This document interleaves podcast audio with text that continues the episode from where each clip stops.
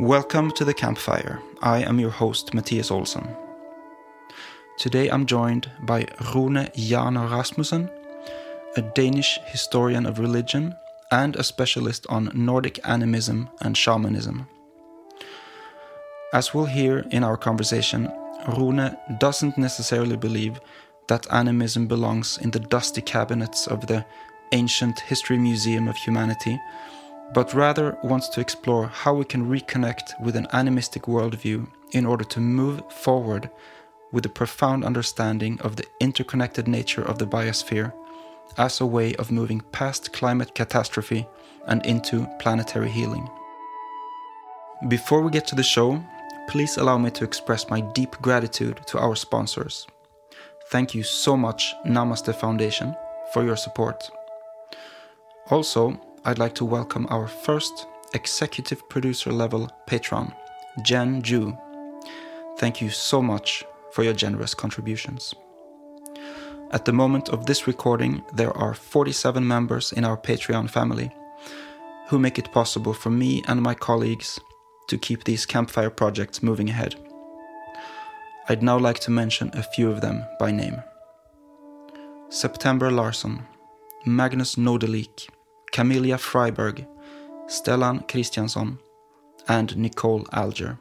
To you guys and the rest of the patrons, thank you so much.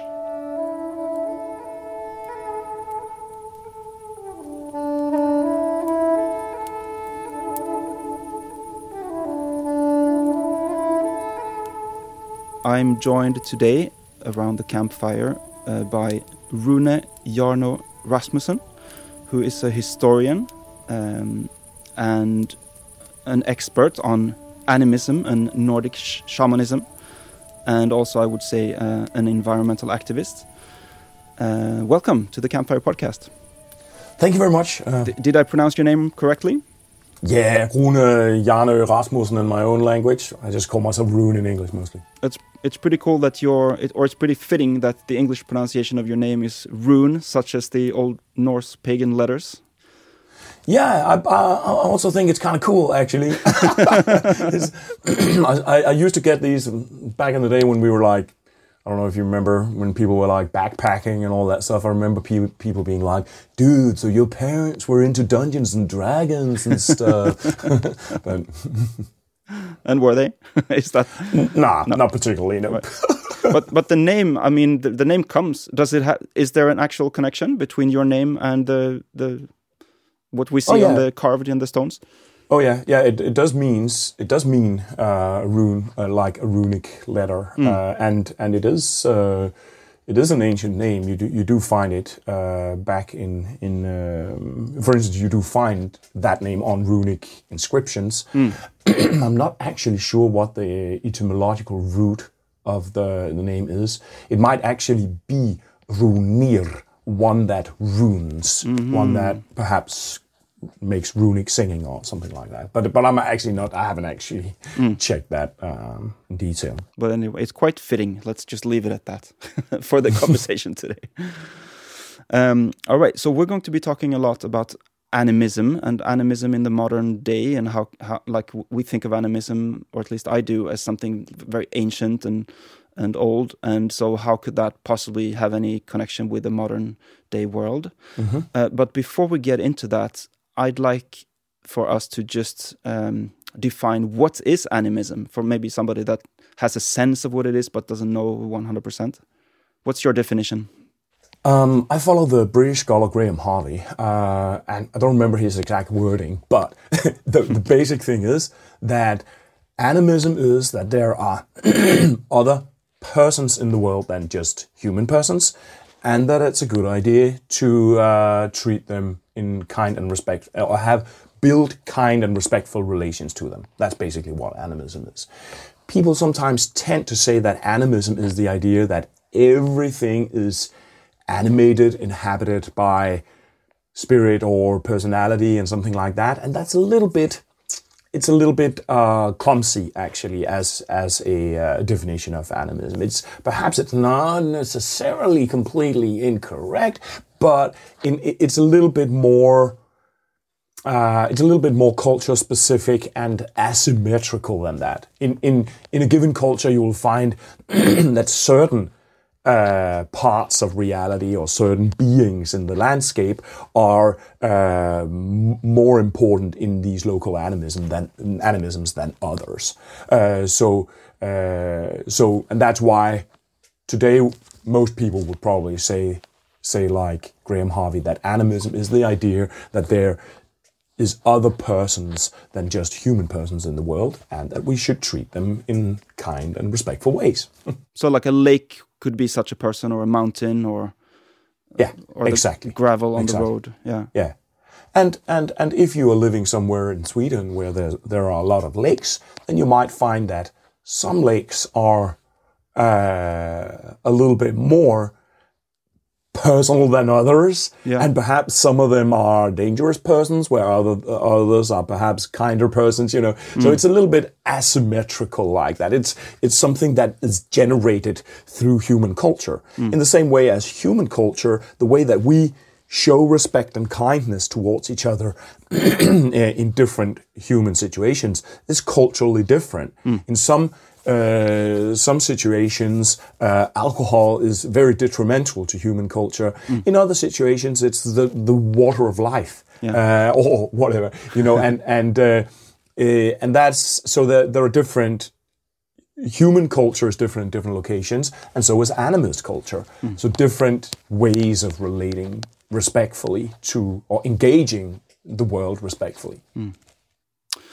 Cool. Before we dive in uh, to this topic uh, in the deep end of the pool, uh, I'd love to just get a sense of what got you into Nordic shamanism and animism in the first place. Like, can you give like a little picture of uh, Rune as a child, or like how how did that come about, or how what's your beginning into this?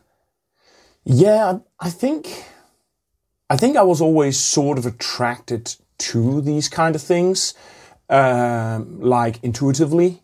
And uh, I come from uh, my family background uh, is uh, um, rooted in this a, a particularly uh, Danish form of Christianity, which is called Grundtvigianism, mm-hmm. and which is actually very focused on the Nordic prehistory. So Grundtvigian uh, Christians, they used to consider actually the Elder Edda, the old Norse Viking poetry, on par with the Old Testament as something that was important for Scandinavian peoples.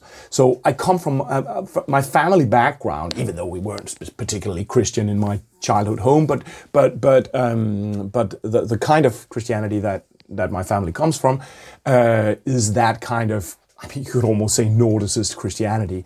Um, and so that's a little bit my background. So through my university, I was I started being interested in in uh, in Nordic Nordic religion.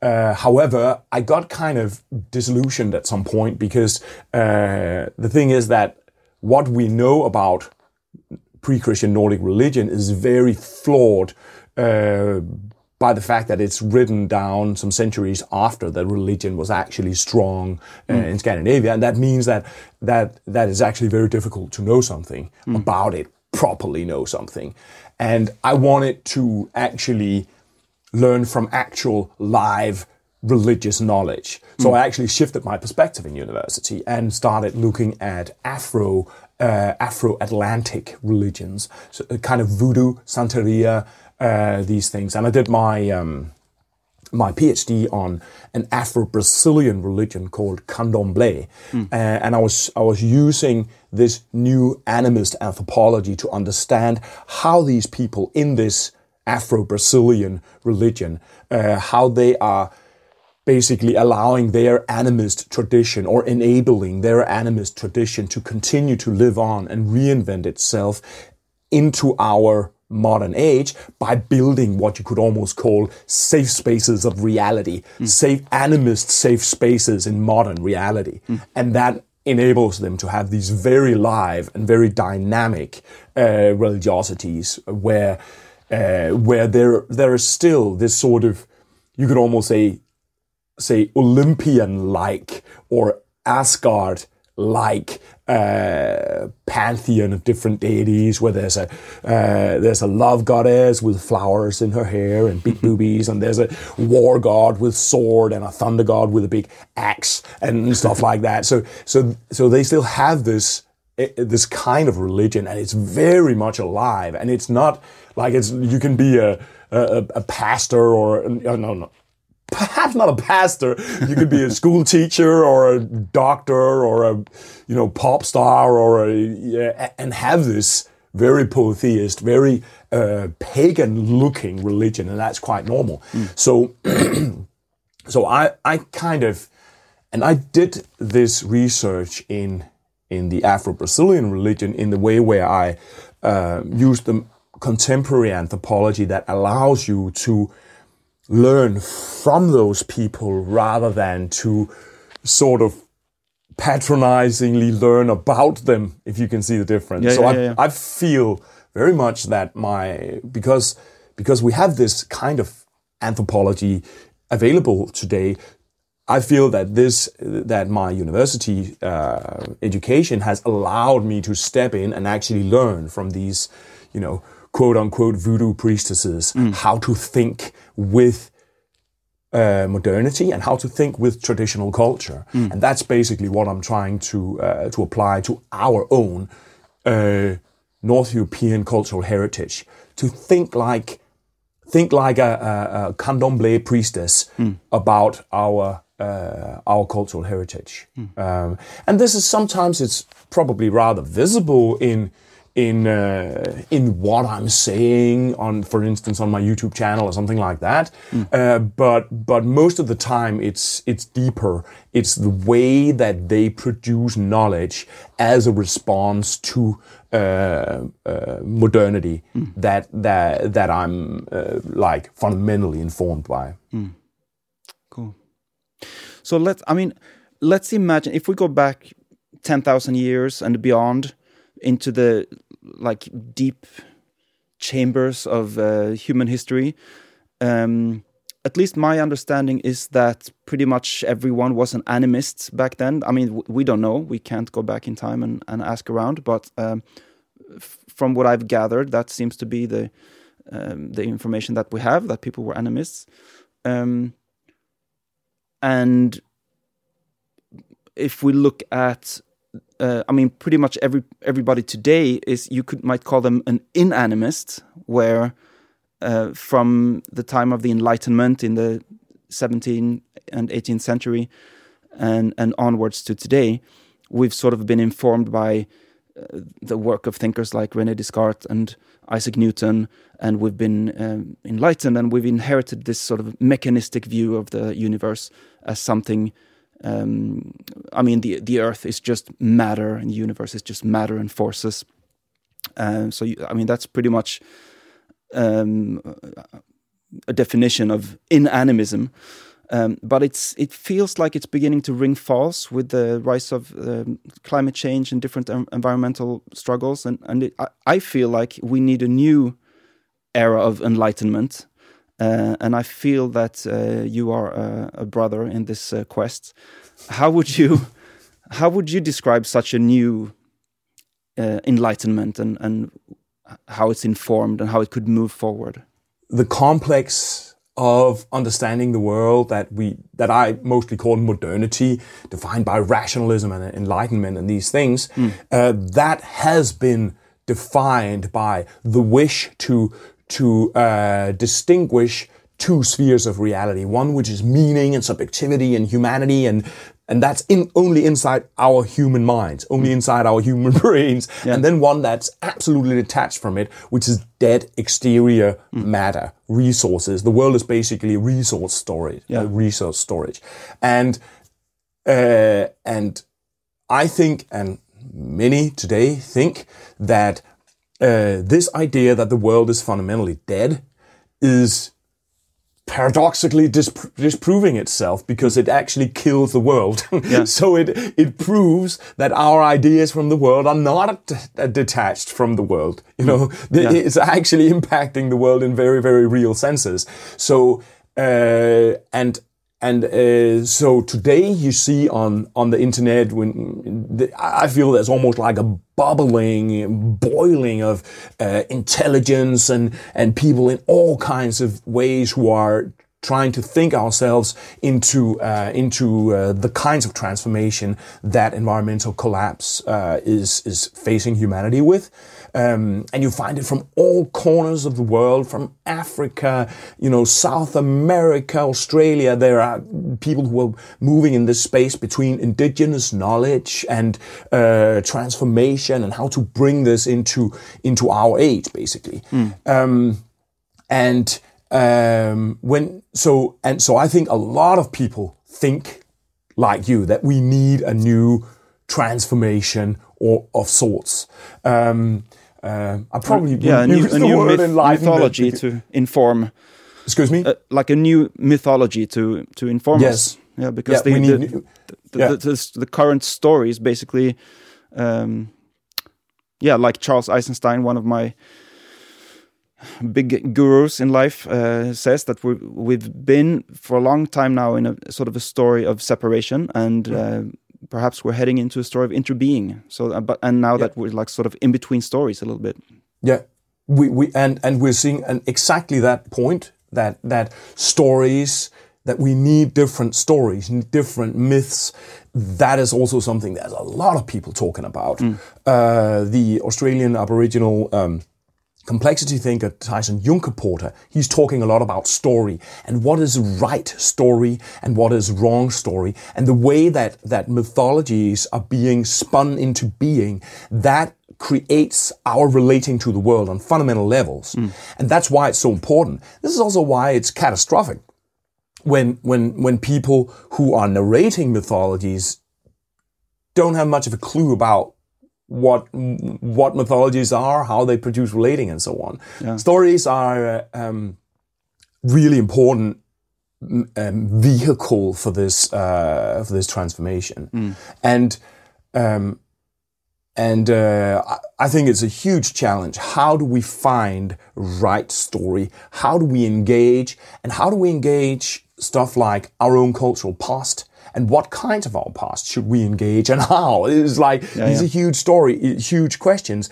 and they need to be addressed, I think, with great caution and and wisdom actually in order to to produce the kind of relation to the world that we uh, that that that we will desperately need. Mm. Now, what I'm doing is that I'm trying to look at uh, pre-Christian uh, North European culture, folklore, these things, because they have in themselves animism. And animism, as mentioned, that is uh, fundamentally ways of relating in a, in, in a kind, respectful, mutual reciprocity yeah. with with uh, the world, right? So creating anim or rebirthing animist mythologies about how we are interconnected with the world, how we are kin with the world. Some some people talk about kin making, mm. right? This is ways of of uh, healing that rupture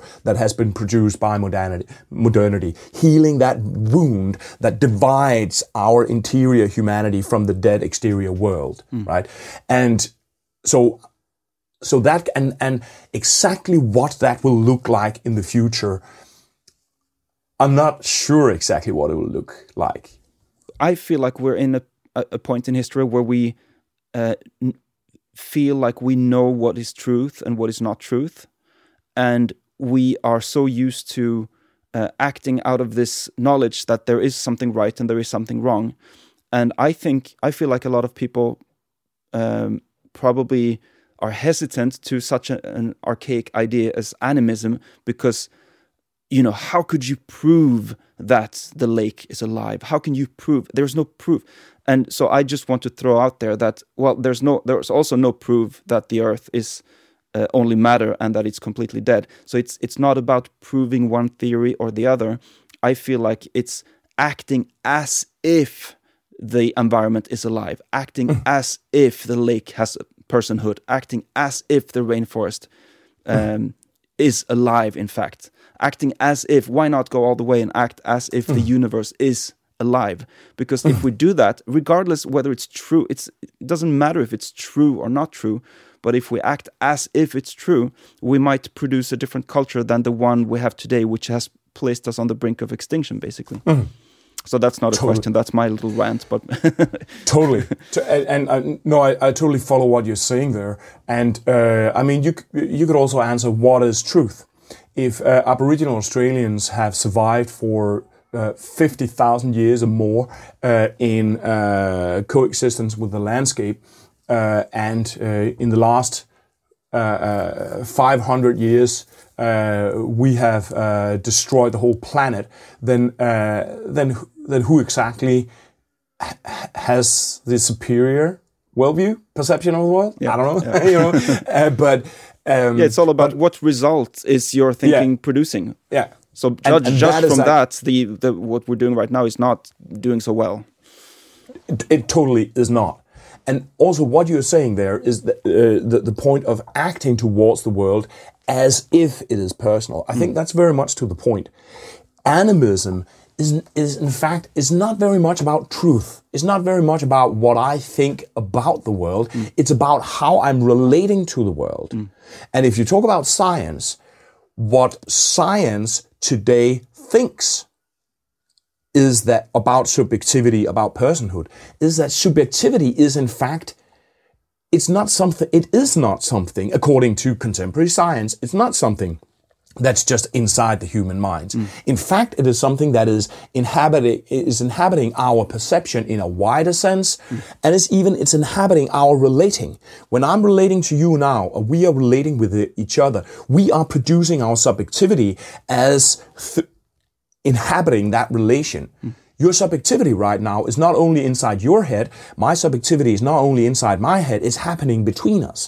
That means that when you have an Inuit uh, population who are living their whole life in close engagement, in close relating between them and the sea that gives them life, everything they eat and they that gets them through an you know seven months long or eight months long winter where it's minus 50 degrees celsius um, that that uh, that relating is inhabited by subjectivity. Now that is why the sea scientifically speaking from at least from the point the scientific point of view that i'm working Yeah. uh, other, there are others who, who, who say "Hey, you're a damn hippie. But but from the scientific point of view that i'm working the inuit sea the inua of the sea is a fully formed subjectivity and inuits do have technologies to engage it. So uh, and parts of these technologies are of course the narratives that talk about the sea mother and how an, an angakok, uh, uh, uh, an Inuit shaman, can enter into the sea and disentangle the the, the seals and the, the whales and the, the animals that they live from out of the hair of the the, the um, sea mother and then ma- make it available uh, for the Inuit uh, the Inuit hunters right? So this is a mythology that shapes relating. It enables a shaman to do that and it creates relation between Inuits and that part of their landscape, landscape, their eco space that gives them life. And so this is a this this narrative is a built relation. It's not an, an exterior image inside our our heads that Right. needs to have a certain kind of alignment with an exterior image that's completely detached from that interior image that we have inside our head. But these two things need to match each other. That's basically the moder- modernist idea of truth, mm. and it's useless mythology and what Eisenstein and, and, and others, Yunkaporta and others are talking about today, mythologies are ways of, of, of creating that relation, such as narrating the sea as a sea mother. Right. Hmm. All right, YouTube. I've been checking out your YouTube videos, and um, uh, you have a lot of them, and they're beautiful. I encourage anybody who's uh, into this conversation and want to know more to check out your YouTube channel. Thank you Um, very much. Uh, and you speak about um, Ragnarok and the parallel between Ra- Ragnarok and the climate um, climate crisis we're we're in the middle of right now. But before we get into that comparison, let's just, uh, history professor uh, Rune, please uh, give us a little bit of a mythological understanding of what is Ragnarok. Can you describe it so that we can begin there? Okay. Yeah, the Ragnarok uh, is um, kind of an apocalyptic vision that is uh, most uh, is described uh, described the most in an an ancient Viking poem uh, called the Völuspá, which means the prophecy of the seers. A Völva is a kind of uh, shaman, shaman mm-hmm. uh, a female shaman, and and this particular poem describes how uh, actually it describes how the world is created, and it mm. describes the tree of life, and then uh, or the tree of the world, and then it describes how the the All Father Odin seeks the Völva on her vision quests and asks about the fate of the world. Mm. And the Völva then describes the collapse and rebirth of of uh, of the world. Mm. So that's that, that that that is where the word Ragnarok uh, comes from. The the the history behind this is that in the sixth century, which is a couple of centuries before the uh, Ragnarok myth was was uh, composed in, in that form that we know today, mm-hmm. there was in fact a global cooling, mm. uh, and this global cooling, uh, probably for climatic re- reasons, hit Scandinavia particularly hard. Mm. So there was an a, a very uh, extreme collapse of human community in Scandinavia in, in the sixth century because it basically like imagine you have a subsistence agrarian community where mm. everybody eats what they grow and then through a, a period of five years there's bad harvest like really bad harvest mm. you know summer doesn't really show up yeah. or, or properly you know then that uh, I mean, there there are. Uh, I think the population of Sweden uh, was um, half, uh, halved, halved, halved yeah. reduced by fifty percent. and the, the, there are areas in Norway that got completely depopulated. Yeah. And you can see it in art, uh, you know, in, in artistic expression and, and so on. That that it just collapsed uh, in Denmark, you see a reaction in archaeology, or possibly a reaction to this, mm. which is that all of a sudden there's a lot of gold that turns up in, in the earth, and, and a very uh, high intensity of people giving the most expensive stuff they have, gold, mm. to the to the earth in exactly that time. Probably uh, desperate attempts to recreate that relation that mm. has apparently been broken somehow. The world has gone out of hand in, in climate change, mm. right? So the Ragnarok myth, this myth of this collapse, is probably historically it has emerged in the the uh, in in the aftermath or as a historical recollection of this uh, this uh, climate catastrophe uh, that was experienced throughout Northern Europe. Mm.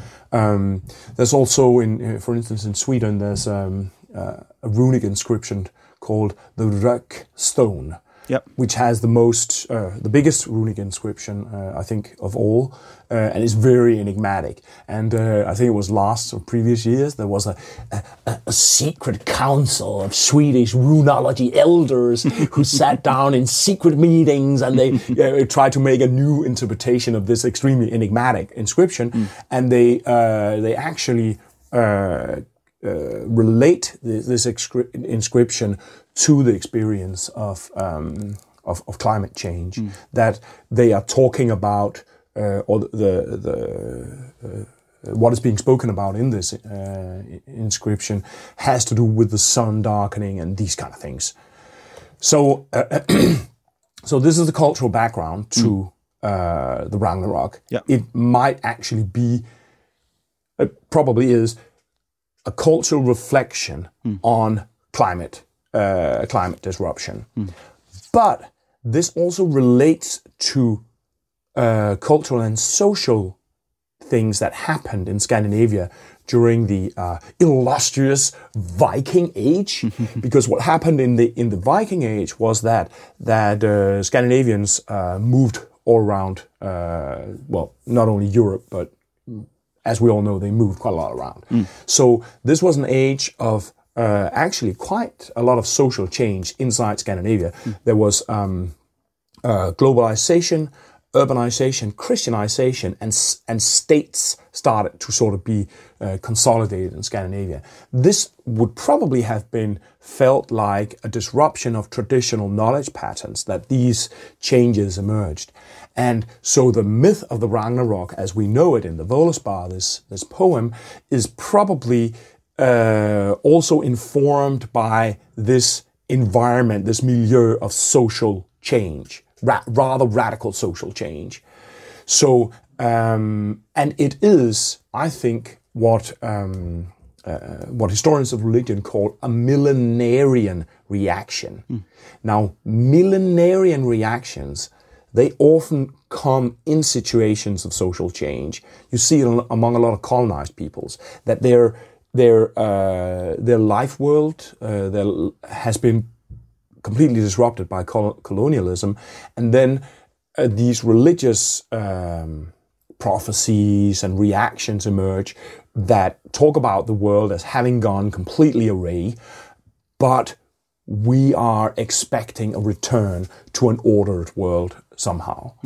So, uh, so, so the Ragnarok myth is really a, a cultural reflection on ruptured traditional knowledge as related to climate change, and this is why. And and and so and so, what does this myth t- say? Well, in the Völuspá, uh, it basically talks about this. It's a very difficult and, and weird and, and beautiful and dark poem, actually. Um, but uh, what it mainly describes is a confrontation between gods, who represent sort of the ordered world, and the Jötnar, uh, or giants, that represents the, the, uh, the, the chaotic uh, sphere of reality. Now, if you look at the Nordic mythology in general, what you what you find is that the gods and the and the Jötnar are in fact tied to each other with all different kinds of relation. They marry each other. They, you know, have sex and make babies with each other all the time. They, uh, they descend from each other. They identify with each other. They, uh, they play games with each other. They exchange knowledge with each other. They employ each other. They, uh, they also fight each other and they fight in, sometimes in chaotic, you know, destructive ways, sometimes in more like order dueling ways, and they also cheat each other. And there's this whole complex web of, of connection between the gods and the Jötnar. However, in the Ragnarok myth, it is as if all these connections have been dissolved and now they are uh, behaving towards each other like Christian angels and demons. They move into a space of absolute confrontation. And that is, in, in my view, like from, from the animist perspective, that is the, the, the, the collapse of uh, animism. That is the the uh, collapse of relatedness, of interconnectedness. So Ragnarok is basically a Eurodescendant or North European prophecy of what happens when inter- animist interconnectedness collapses. It is as if these people who lived in the 9th, 10th century, they already sort of intuitively sensed that their animist interconnected reality was not just a given thing. It could be compromised. It could collapse almost as if they, you know, had a feeling that modernity was coming our way, about to rupture everything. And so, so, uh, so, and this means that I think the Ragnarok myth is an extremely powerful voice in our age that uh, that basically is, is a part of our traditional culture. It's part of our roots culture that basically tells us when interconnectedness uh, breaks down, then everything goes to shit. Which, Which is is, what what, we've we're experiencing. Yeah. and so how can we learn from this myth and if we if we take the current ragnarok of climate change and and uh, loss of biodiversity and everything else that's going on in the world social collapse and so forth Mm. what can we uh, in your view what can we learn from the animist understanding of the world and and is there a way to bring some knowledge from the deep past into our dealings with the current crises we're facing? What we should do is to try to recreate the bonds, those bonds that have been ruptured, those connections that have been uh, um, destroyed, and and when we look at uh, at traditional culture, uh, both the distant past, but also more recent sort of folklore, then we see, in fact, bonds that are connecting people very strongly to the landscape and to others in the landscape. And one for, thing, for instance, that I've done is that I- I've looked at an, an important uh, kinship relation in in, in uh, northern Europe uh, and uh, uh, in southern Scandinavia, very much also in England, uh, probably also further down in Europe and also north, and that's raven. Raven totemism sorry, now I just introduced a new word, totemism.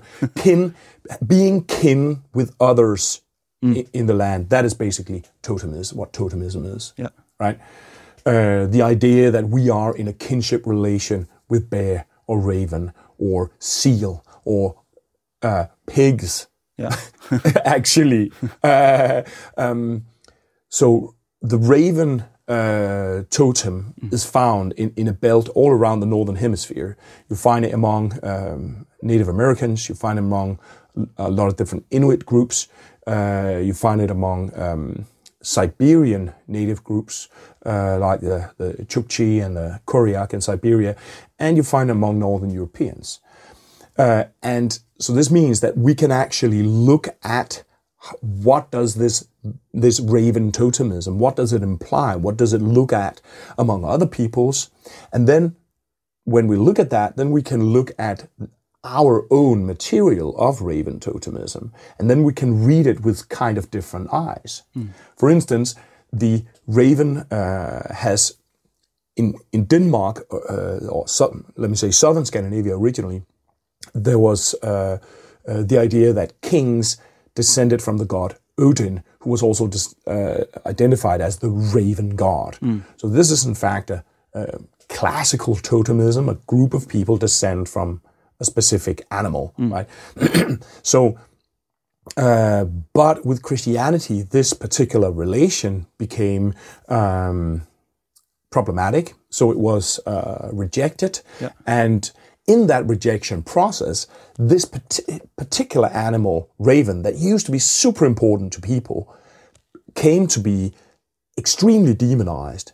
So you can find Danish uh, folklore that talks about raven as the apostle of Satan, or um, that ravens are ascribed all kinds of evil things and evil characteristics, and uh, and the the, the kinship, the connectedness between humanity and Raven is still there. So what I did in, in order to try to, you know, work with these things and bring it into uh, into play is actually I reintroduced uh, a totemic version of the Raven flag, and the Raven flag was this kind of Viking war banner that's reported in some chronicles and stuff. Uh, but uh, the point of this raven symbol is in fact connectedness with nature. It, it's better understood, I think, when you read it with the knowledge of Haida Tlingit Native American raven totemism, uh, because then you can see it as uh, a trickster symbol of connectedness between humanity and nature. Should I explain what a trickster is, or does that sure. Go for it. Tri- tricksters are these sort of mythological jokers Yeah. who uh, create connections. And they make things happen by opening possibilities. And uh, so Loki is a trickster, uh, and Raven is an important trickster. Um, so uh, yeah, So I'd like to like here we are, two modern Mm-hmm. men communicating through very modern means here, uh, Mm-hmm. uh, computers and stuff. Um. but uh, in, in a previous conversation with you, we were talking about the fact that it's that all of this um, animist animistic culture is not. I mean, it seems like something that's very, very, very, very deeply hidden uh, in our DNA and possibly doesn't exist anymore. But you talked about it like the modernism as more of a sort of a thin veneer uh, that's just very recent. Can you see if you can like bring us back into connection a little bit more with uh, with this Yeah. deep past that we've been talking about today? Yeah, when when you take the animist perspective on our own culture, then it is as if you find these very deep things that have probably ancient roots. But fuck that, you know. The, the point isn't so much that it's ancient. The point is that it relates to the space that we're in, and that we that we are uh, that that it's that kind of culture. And you, I think you find that very much on it, it is as if it's just under the surface in in, in our culture. Um, if you take stuff like the way that we celebrate Christmas in uh, in Northern Europe, then you find that that uh, Christmas or Yule was uh, in the pre-Christian world and throughout folkloric tradition, it was a way of relating to the changing cycles of light, right? Uh, and these kind of ways of relating, they just keep being there.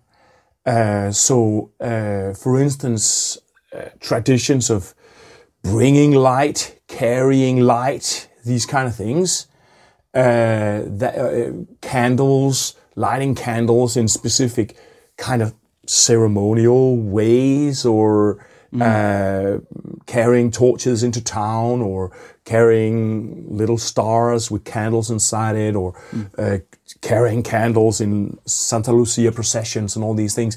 That thing about bringing light or using light in ceremonial ways, that is just something that people are constantly reinventing in, in, in new ways. And some of the ways that we're uh, that we're doing this stuff is th- they they are, and this is typical of animism. They can be incredibly recent yet incredibly old at the same time. Like in Denmark, we have uh, Santa Lucia. We adopted that from uh, from Sweden. Um, and, and it looks, you know, these Santa Lucia processions, they look all medieval and stuff. If you look at it, you think, oh, that's probably something they did like since the 1300s or something. Totally not. It came to Denmark in, in the uh, during the Second World War a- as a, as a nationalist manifestation. A lot of the, the, the Christmas traditions that we have in Denmark, uh, actually, we took a lot f- from Sweden and we took it in very recent time. Uh, and in Sweden, Santa Lucia is a little bit older. It it got its its uh, uh, contemporary form in like the late 19th century as a sort of a Protestant nationalist uh, kind of uh, cleanup of former traditions called the Lusse, the Luce fad, and these were kind of wild processions where people would be trans uh, gendering. I'm not sure if that's the right word, but they would men would wear uh, women's clothes, and there would be transgressive uh, sexual behavior. The uh, the woman who would embody the uh, bruden, the Lusse bride, she would she could almost have a stain on her honor because it was such a like such a sexually charged position, and these uh, processions uh, would would bring light or uh, or uh, um, get shit faced drunk or whatever in, in the Lusse night, which was considered the longest night of the year, the solstice. It was called the Lusse long night. Now, so, uh, and that is perhaps, now we're perhaps in the 19th century. These kind of performances go far, far back in time, and they have different shapes and they're different figures, and and they, they're often interchanging. And if you go all the way back to pre-Christian time times, perhaps it was some of these goddesses, like uh, there's a goddess they have in, in Germany called uh, Frau Holle or Holda, which is kind of a dark winter goddess or magical winter goddess who, who is enacted also with masks and everything about that time. The Swedish Lusse is kind of part of that complex of dark winter goddesses. You see, the, the contemporary Santa Lucia that we have is very contemporary yet, and it's bringing light like people have probably always done and like people is doing in very different and very transformational ways but it's actually a part of very old traditions that are about relating, right? Not thinking about or mm. having a truth based mm. knowledge about, but relating to the changes of light that define our life in our landscape. Like we can look at our culture from an animist perspective, mm. and then we are, we are sort of seeing what animist relation makings that are actually going on in them. Mm. And that also means that when we're looking at that, then we can re-engage those things, not as this sort of antiquarian thing. Oh, now we need to all wear like, you know, straw Yule goat masks and play violins and wear clogs and, and, and, and play that we're living in the 19th century.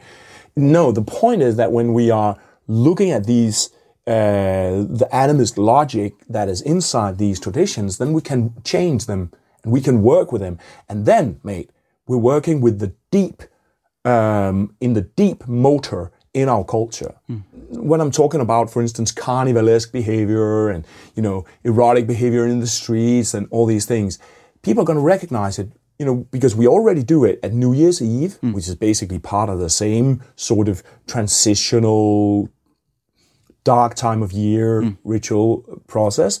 And in uh, we also do it in uh, well in Denmark not so much uh, around Christmas Eve. Uh, that's not carnivalesque at all. It's extremely boring and bourgeois.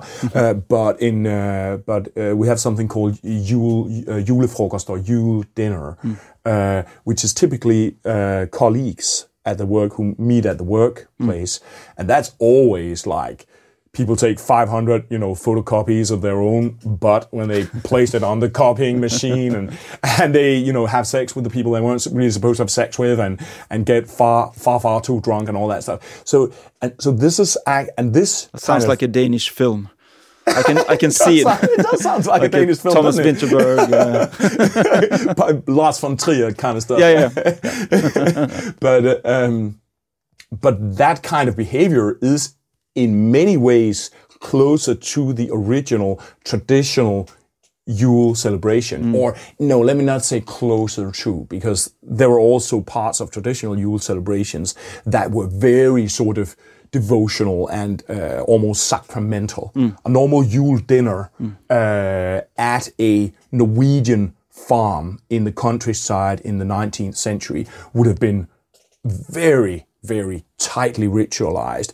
mm. very sort of uh, devotional, kind of devotional, not not not in a Christian sense, but but um, uh, I was I'm looking for the word now, solemn, a very solemn mm. occasion, yeah. uh, and um, so so that would have also been there, right. but um, but uh, I'm just starting with the fun stuff. nice. So we're getting a little bit towards the end uh, yep. of of our allotted time. Uh, but I, I, want to finish up with um, something slightly problematic, perhaps. I don't know. Mm -hmm. Maybe not. Who knows? Um, but I, I feel like there's a uh, dichotomy between uh, like indigenous peoples and the rest of us, kind of thing, where sometimes like on my best days when I'm not overthinking things, I feel a connection. Like I feel like, you know, I'm indigenous too. And then I almost feel like, ooh, I can't say that out loud. That's being, you know, sacrilegious or, or, or that, that's not the politically correct thing to, to say. But I still feel it sometimes when I connect in a certain way to, to the land or to, to place and, and I just feel and not think so much. Um, mm. But maybe you could talk a little bit about um, yeah uh, like those of us who are not uh, who cannot traditionally label ourselves uh, indigenous and uh, do we have the right to feel indigenous and can you just like dwell over mm. the word a little bit and, and get us into that space a little bit Yeah, yeah, cool. Let me just think how to how to start this rant here. uh, the um, I know I'm making trouble here at the end. no, uh, to me, the important thing about the, the word indigenous is that it has a political importance for people who ha- peoples who have been marginalized by uh, colonization uh, and uh, post-colonial continued uh, power asymmetries. Right? Yeah. When Sami people in northern Sweden they use the word indigenous, then they are using it to claim legitimacy uh, for incredibly urgently important projects for them, Yeah. which is stuff like cultural rights uh, and land rights, hunting rights, all these things. So, uh, for instance, uh, and, and, and, and this is when I say urgently important, I mean urgently important. The Southern Sami language is a threatened language. It is difficult for them to uphold their own language because they have been marginalized so much by uh, a dominating state. And they need that label, indigenous, and the legitimacy that goes with that label Yeah. to claim that. I guess that's what I Uh, feel when I feel like I, I yeah, cannot use yeah. this word, but I still can feel something that connects me to, to land and place and, culture. But I also think that, like, we can take that word indigenous and then we can reserve that to those people. But that does not mean that we cannot um, think in similar terms in order to pro- about ourselves to produce land connectedness. Like you and I, we are both First Nations in the land where we live. We are, and uh, and, uh, and and there is also something about um, uh, a land connectedness that if you were born in a specific land, hmm. then you are, I would say, from an animist perspective, you're part of that that space. Hmm. Also, if your parents came from Syria or Palestine, hmm. you're part of that, that that space, and you are, in a sense, a legitimate participant in that in that space, you know. and uh, and of course, uh, there are also issues of settler, settlers and, and, and so on. And and and uh, and I think it's it's extremely important to maintain the the um, uh, kind of the, the, the respect and appreciation for indigenous people's rights and their, their rights to land and culture and so on. But when we as majority populations think about ourselves, I think we can we can think with with other terms, and I, I prefer thinking with the, the word traditional. When, for instance, I'm talking about Nordic animism, I'm I'm talking about traditional knowledge, traditional Euro descendant knowledge, mm. traditional majority knowledge. Mm. Now that means the same as saying indigenous knowledge. Essentially, it means the same, but it just does not imply colonization and marginalization. Uh, and I think it's important to also not. Uh, there- there's- sometimes there's a little bit of a coquetry, coquetry, you know, about uh, being colonized, and, and sometimes you see Euro descendants or white people talk about how the Romans colonized everything uh, and so on, and and so now we can victimize ourselves about the fact that Romans were colonizing England, you know, two thousand years ago, uh, and. I, I, I think we should uh, be a little bit careful with these uh, the when we start these victimizing uh, uh, narratives about ourselves as uh, as white people. Also, white people who've been colonized by other states. You know, if you are Cornish or uh, uh, Basque, then then uh, Yeah. your your land has actually been colonized. But you know, as a general rule, uh, I think we should be a little bit careful about that. And but when we think with traditionalism and traditional instead of indigenous and indigeneity, then we can basically engage the exactly the same kind of forms of knowledge. Uh, the same forms of, of animism, the same forms of land connectedness, the same forms of knowledge processes as indigenous Because the- people. the- it just does not imply colonization. And that is what I think we should. Uh, and this is also why we can, I think, legitimately, without moving into spaces of problematic uh, cultural appropriation, we can learn from indigenous thinking because they are, in fact, some of the front runners of um, uh, bringing animist thinking uh, into, for instance, uh, scholarship and cultural self-reflection, cultural processes in our age. So a guy like Tyson Yunkaporta, Robin Kimmerer in uh, in uh, North America, and others, they are uh, they're introducing.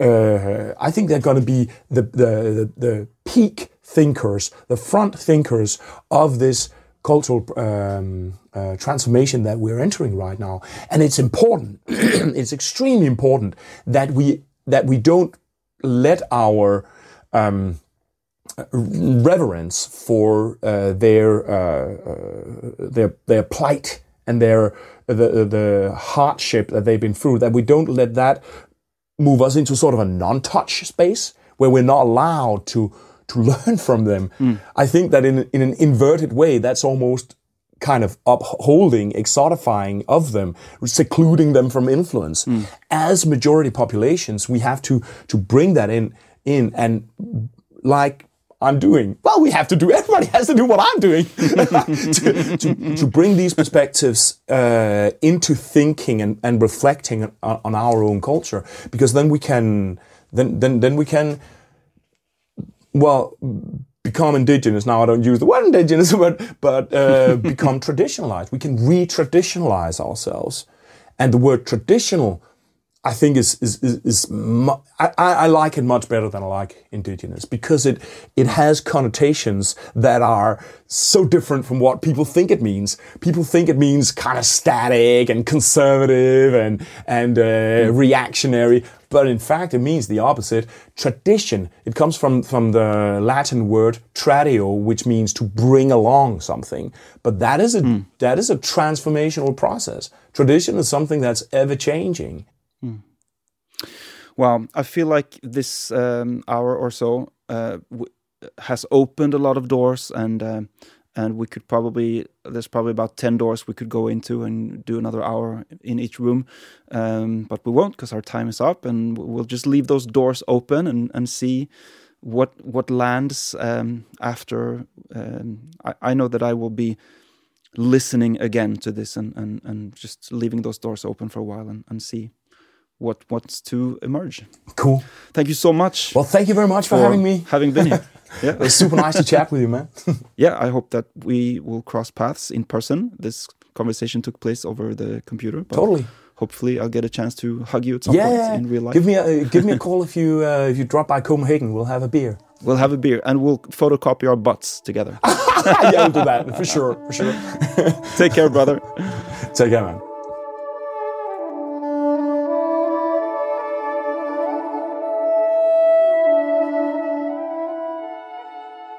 Campfire Stories and the Campfire Podcast are community supported endeavors, meaning that they would not exist without our supporters. We humbly accept your monthly or one time donations. To become a monthly donor, please visit patreon.com slash Mattias Olsson, M A T T I A S O L S S O N. If you prefer to make a one time donation, please visit campfire-stories.org slash box office. Thank you so much, and until the next time.